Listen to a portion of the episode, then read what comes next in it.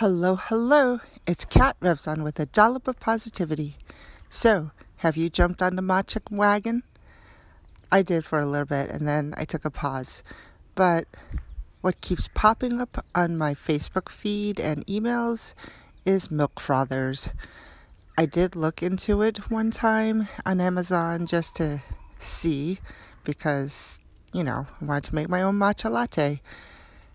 Well, I learned a couple of tricks from just Googling. Um, so I did put off buying a $40 gadget that I probably will only use a few times. Although putting frothy milk on your coffee is pretty cool. But I learned a quick and dirty way to do it if you're interested.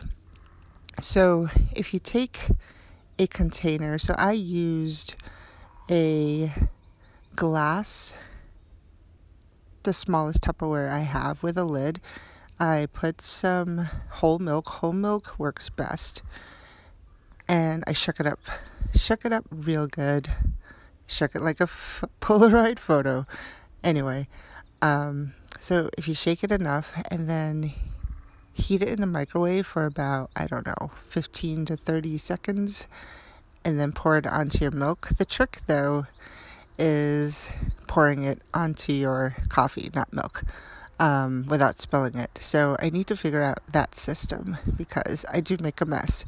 Anyway, if you pour it the right way, and you can watch YouTube videos on this, you can actually make those cool designs on your coffee, your latte, your matcha latte, or any kind of latte.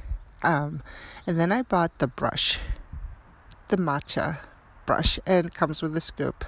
So that I did buy. So I needed matcha.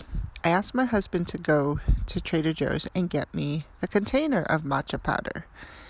Instead, he comes back with individual packets. Granted, you can still use it, but not what I was looking for. I'm trying to make the shake that someone sent me a recipe for. In any event, Mother's Day is coming, so what do I do? I get an email from Harney and Sons with a coupon for floral tea, rose petals to be exact. So I order that and a container of matcha. One of my kids will present it to me. Anyway, yes, I do buy gifts for myself, don't you? That's how you know that you're getting what you want.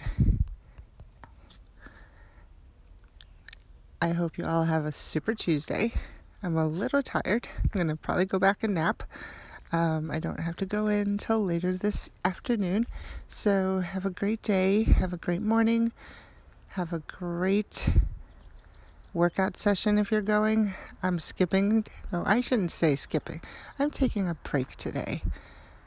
Have a fantastic day. Dollop of Positivity, Facebook, Instagram, Twitter. You know how to find me. Until next time. Bye now That was easy.